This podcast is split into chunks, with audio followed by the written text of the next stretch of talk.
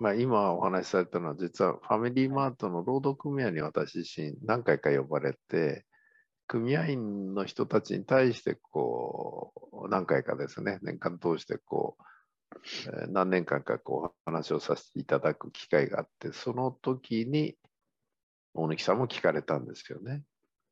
で、その時のこう、何ですかね、聞かれた時の印象とか学びで一番強かったのは何だったんですかね。そうですね。僕自身は、あの、まず幹事さんが一番最初にですね、あの、どういう人間だったら成果が出し続けられると思いますかって冒頭に言ったんですよ。あそんなこと言ったんだ。はい。全然覚えてないけど。はい。うんうんうん。で僕は、言ってる意味が分かんなかったんですよ、ね、最初から。あ、そっか。何言ってんだろうと、この人は。はい。でどういう人間であれば成果が出し続けられるか。えどういうやり方じゃないのかと。いや、違う、どういうに、そうです、そうです、いや本当その通りだやり方だろうと聞きたいのは、どういうそうです人間だったらと売り上げと何が関係するんだと。そうです、そうです。だから最初から な何を言ってるんだろうと思います。正直言うと。はい。そこからただやはりまあいろんなお話を、まあ、してくださる中で、つまり僕があの、まあ、2年目、2年しかコンビニをやっていなくて、で、やはりまあ売り上げを追っていて、で、まあうまくいっていない。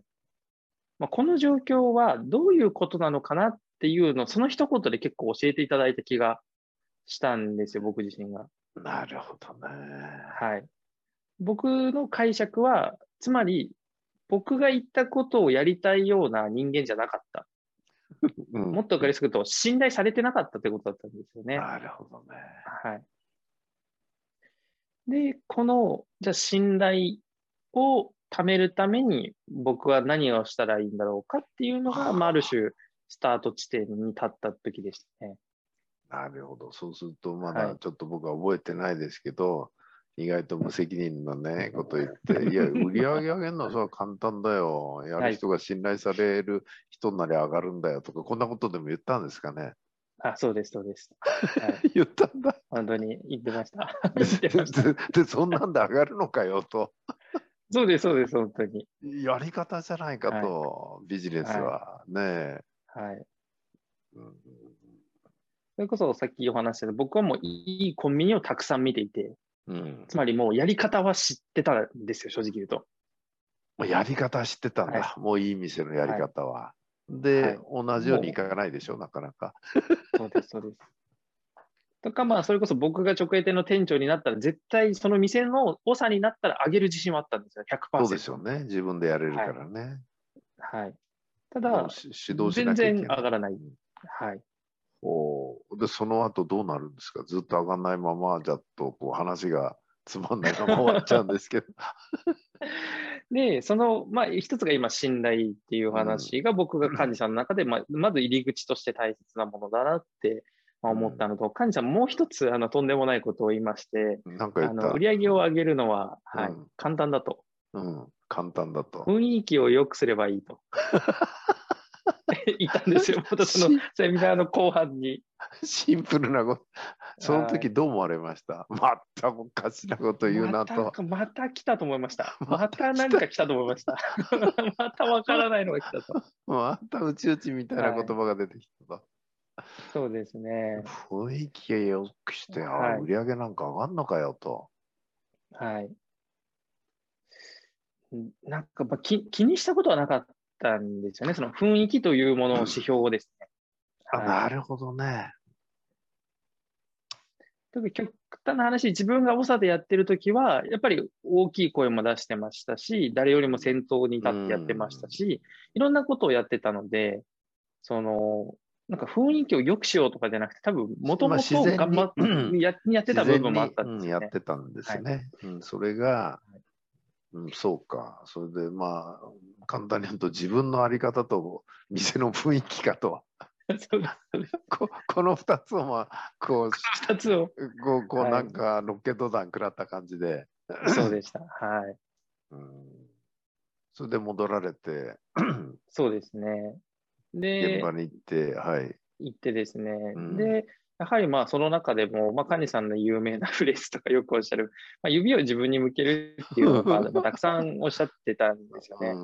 はい。ので、まあ、この雰囲気を上げるっていうところでも、まあ、まず自分に指を向けてみようということで、まあ、ちょっとあの、今、こう、録画してると、まあ、見えるんですけど、僕はあおでこを出すような髪型のスタイルにして、し始めたのもちょうどその頃ですねで、。その前の髪型は、おでこは出てなかった。はもう本当におおでこを出てないで下ろしていてっていう形でしたね。ははい。それもたまたまその時の上司の方に、あの、まあ、おにきおでこ出せって言われたんですよね、急に。で、なぜですかって言ったら、はい、得が出るんだよって言われたんで、ああ、なるほど、わかりましたって言って、その週末に、その幹事さんのもうちょっと相まってたので、まあ、出せばいいんだなと思って、出せばいいんだなと。とりあえずですね、で、美容院の人にも、とりあえずおでこ出したいんで、おでこ出せる髪型にしてくださいって。あそういうリクエストあんまりないでしょうね、美容院の方もね。はい。で、え、なんでですかって言われたんで、うんあの上司に言われたからですって言ったら爆笑してましたね、美容院の方。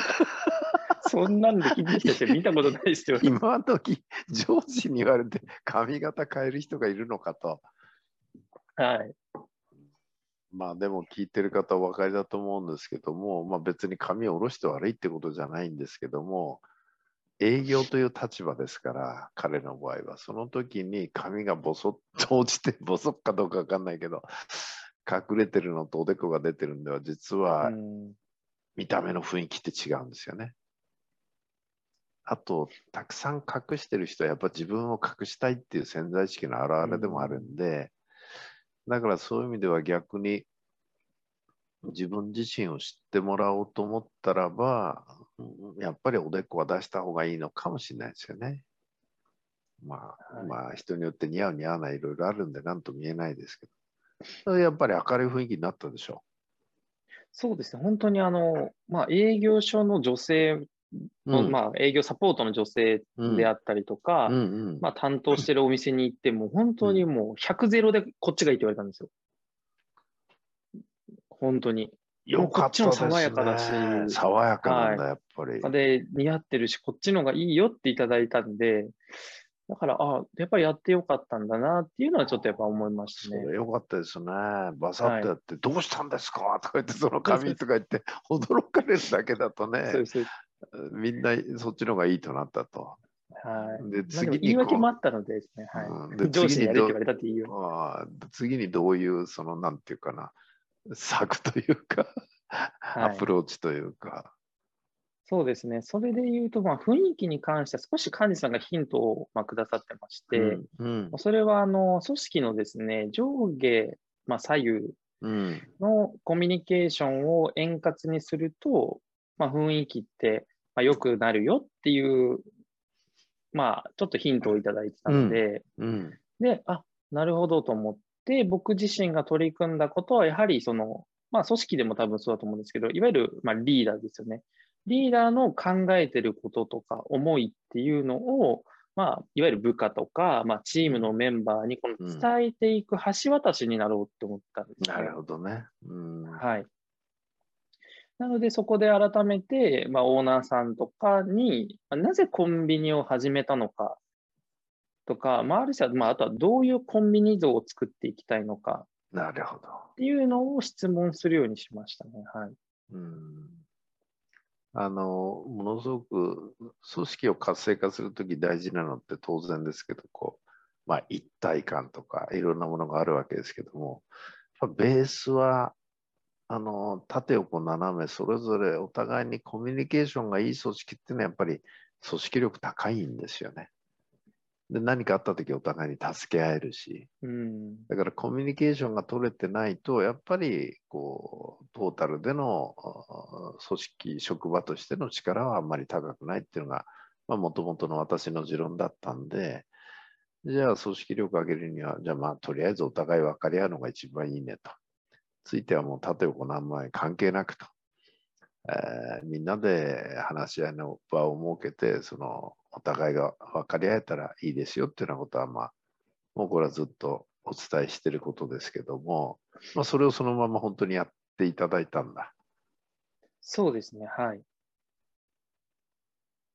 あとは、あの、いわゆるオーナーさんとか、まあ、リーダーの方に、うんまあ、その店で働く方のいいところを3つ教えてくださいっていうふうに言ってですね、その教えてもらったいいところを僕が褒めるっていうのをやってましたね。はい。オーナーさんにて店で勤務してるアルバイトの人たちのいいところを3つ教えてくれと。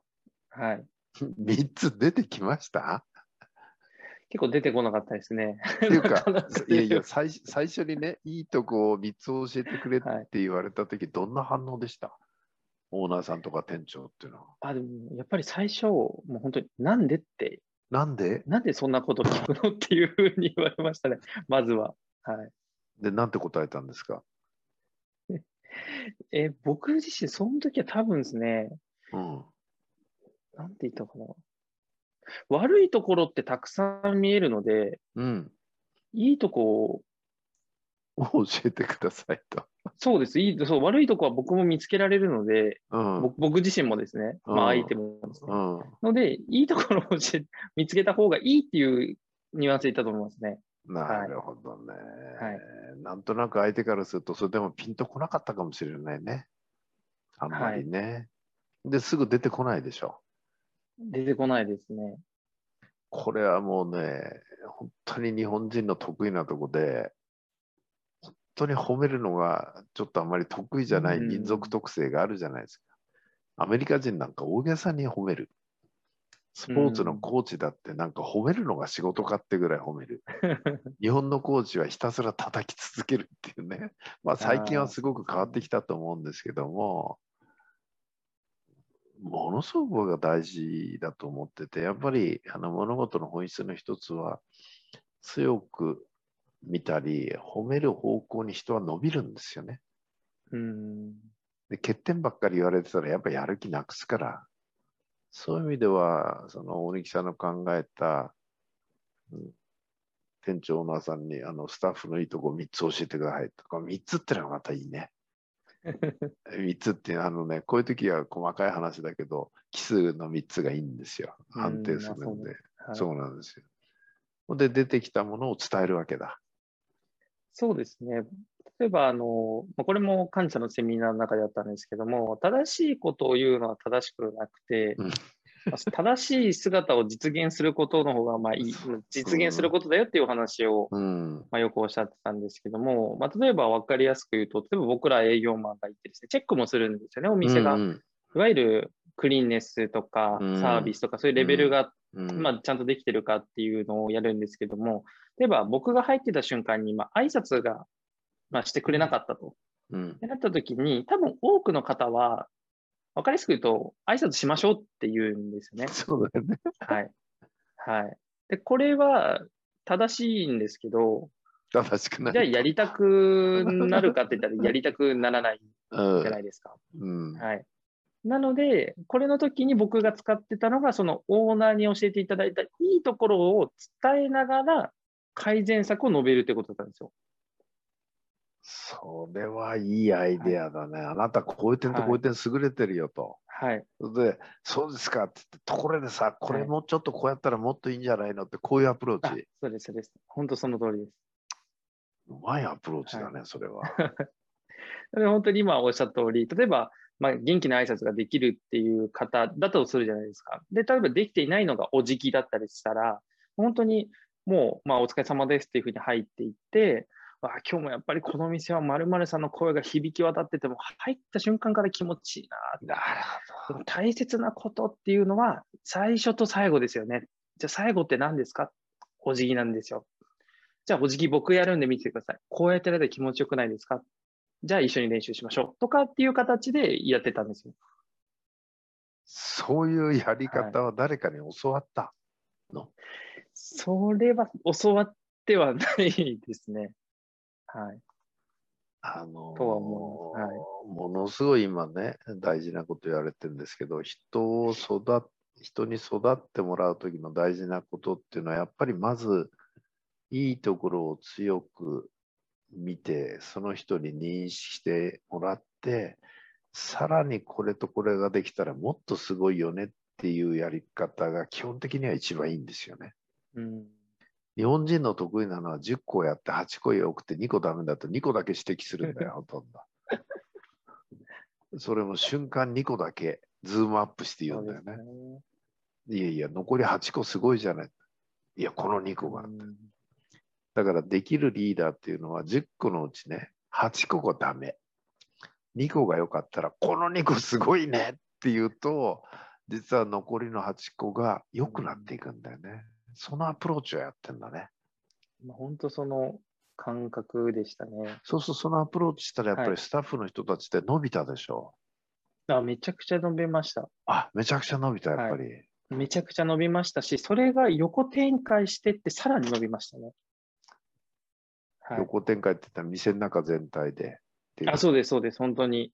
つまり、一人一人普通であれば、できてる人にフォーカスして、まあなんでしょう、こう、できないことを良くしようとするんじゃなくて、できてるところをひたすら伸ばしていくと、例えば、できてない人が、ああなったらいいなってこう思い始めてくれたんですよ、ね。自分も元気に挨拶できたらいいな、笑顔で接客できたらいいな、お辞儀ができるようになったらいいなっていう形で、その、自分をマイナスではなくて、こう自分にプラスを取り入れようとして、まあ、僕であったりとか、そのできてる方に質問したりとか、教え合うっていうのがちょっとできたんですよ。それは素晴らしいな、はい、その組織力向上の鍵の一つですね。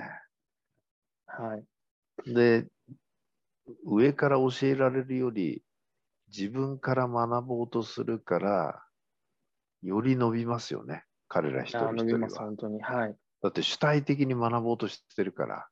はい。お前これとこれがダメだから、これやれ。お前はこれとこれができてないんだから、もっとこれをちゃんとやれっていうのが、まあ、通常の指導なわけですよ。はい、うん、だけど今のは周りで先輩や仲間や誰かいい人ができたら、いや、あれ、自分もやれるようになりたいですと。まさに、なんだろうな。やる気を引き出してるよね。うん、はい。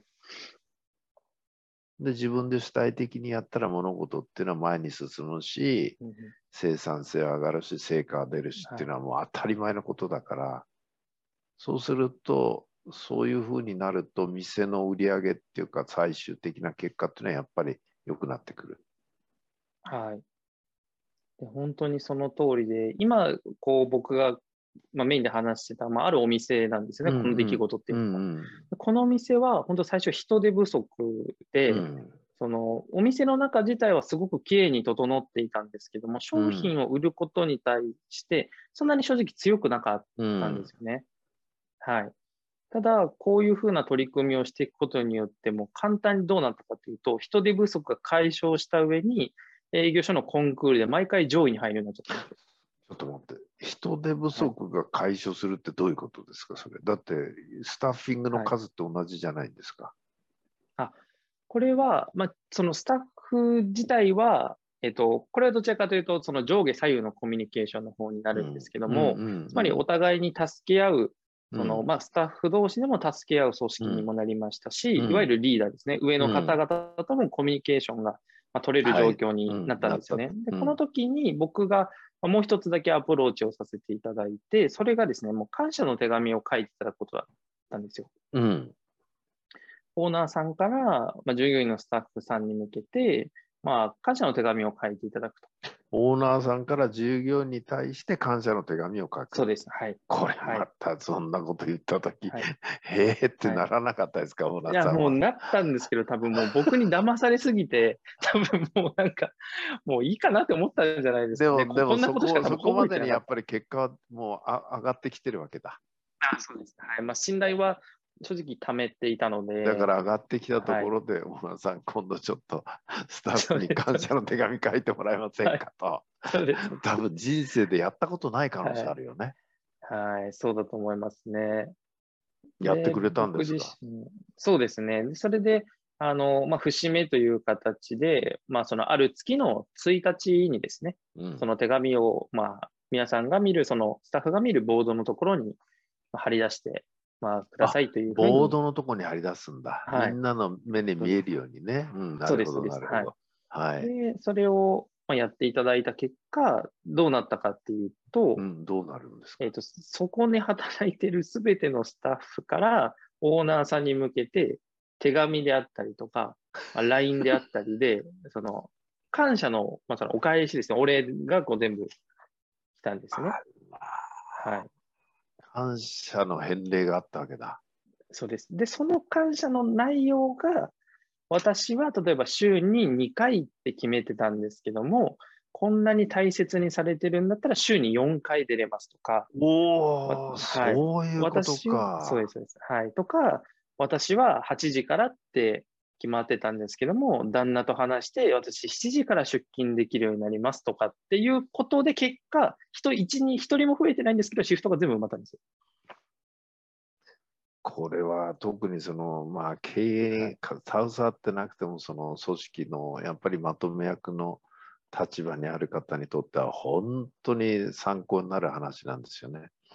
まさに今のように、えーその、まあ、上司、リーダーから本当に大切にされてると思うと、その特にありがとうの感謝の手紙や、そうすると人というのは、やっぱりお返ししたくなるんですよね。それでお返ししたくなったところで、店の全体を考えたら、どうもあそことあそこがちょっと埋まってないぞと、勤務が。だったら私やりましょうと。これがまたはいみんな主体的にやってますから、この反対が何かっていうと、みんな悪いけど、こことここがないってんで、ちょっと君大体 出方少ないから、君少しこのぐらいやってくれたまえよと。で、ほんの少し前だと分かりましたっつって、翌日から出てこなくなるわけですよね、ちょっと前だとね。それがみんな主体的に、うん、だから頭数は変わらないんだけど、はい。人手不足は解消されたと。まさに素晴らしい事例ですよね。オーナーさんはどんな感想というか反応でした、その時？感謝の手紙を出して書き出して、事実もらうわけだもんね、スタッフの人たち。そうです、そうです。はい。僕が本当、そう、まあその日のまあ夕方ぐらいに、まあ、来てくれって、店に来てくれって言われたのあで、まずですね、店に来てくれ まず来てくれと。早く来いと。早く来いと。早く来いと 言われましたので、まあ行った時はもう本当に、もう見てくれ、見てくれって感じですね。もうここんなことが起こったと。はい。嬉しかったでねもちろん感動してました。はい。で、まあ私の持論ですけど、そのほら、店の雰囲気が良くなると必ず業績上がるって私のそはいのシンプルな思いね。そういう人間関係性だと必ず店の雰囲気にも現れてきますよね。はい。良くなりますよね。はい。そう、あの、さらに結果も良くなっていくっていうことになるのかな、はい。本当にその通りです。なりましたか、やっぱり。はい。で、結局、先ほど言ったもう本当コンクールですね。もう、もうまあ、物が売るのが、そうです、上位に入ってくるっていうようなお店にななっちゃったって感じです、本当に言うと。それまではそういうコンクールに入賞するような店ではなかった。はい、正直言うとですね。はい。とか、まあ、も店のポテンシャルがやっぱあるんですね。売り上げがあるので。うん売り上げに対して、まあじゃあ、すごい数売れてたかというと、そういうわけではなかったって感じですね。はい。ただまあ、普通にその規模から考えても、普通に考えて売れないだろうなっていう数が売れるようになっちゃったっていう感じです。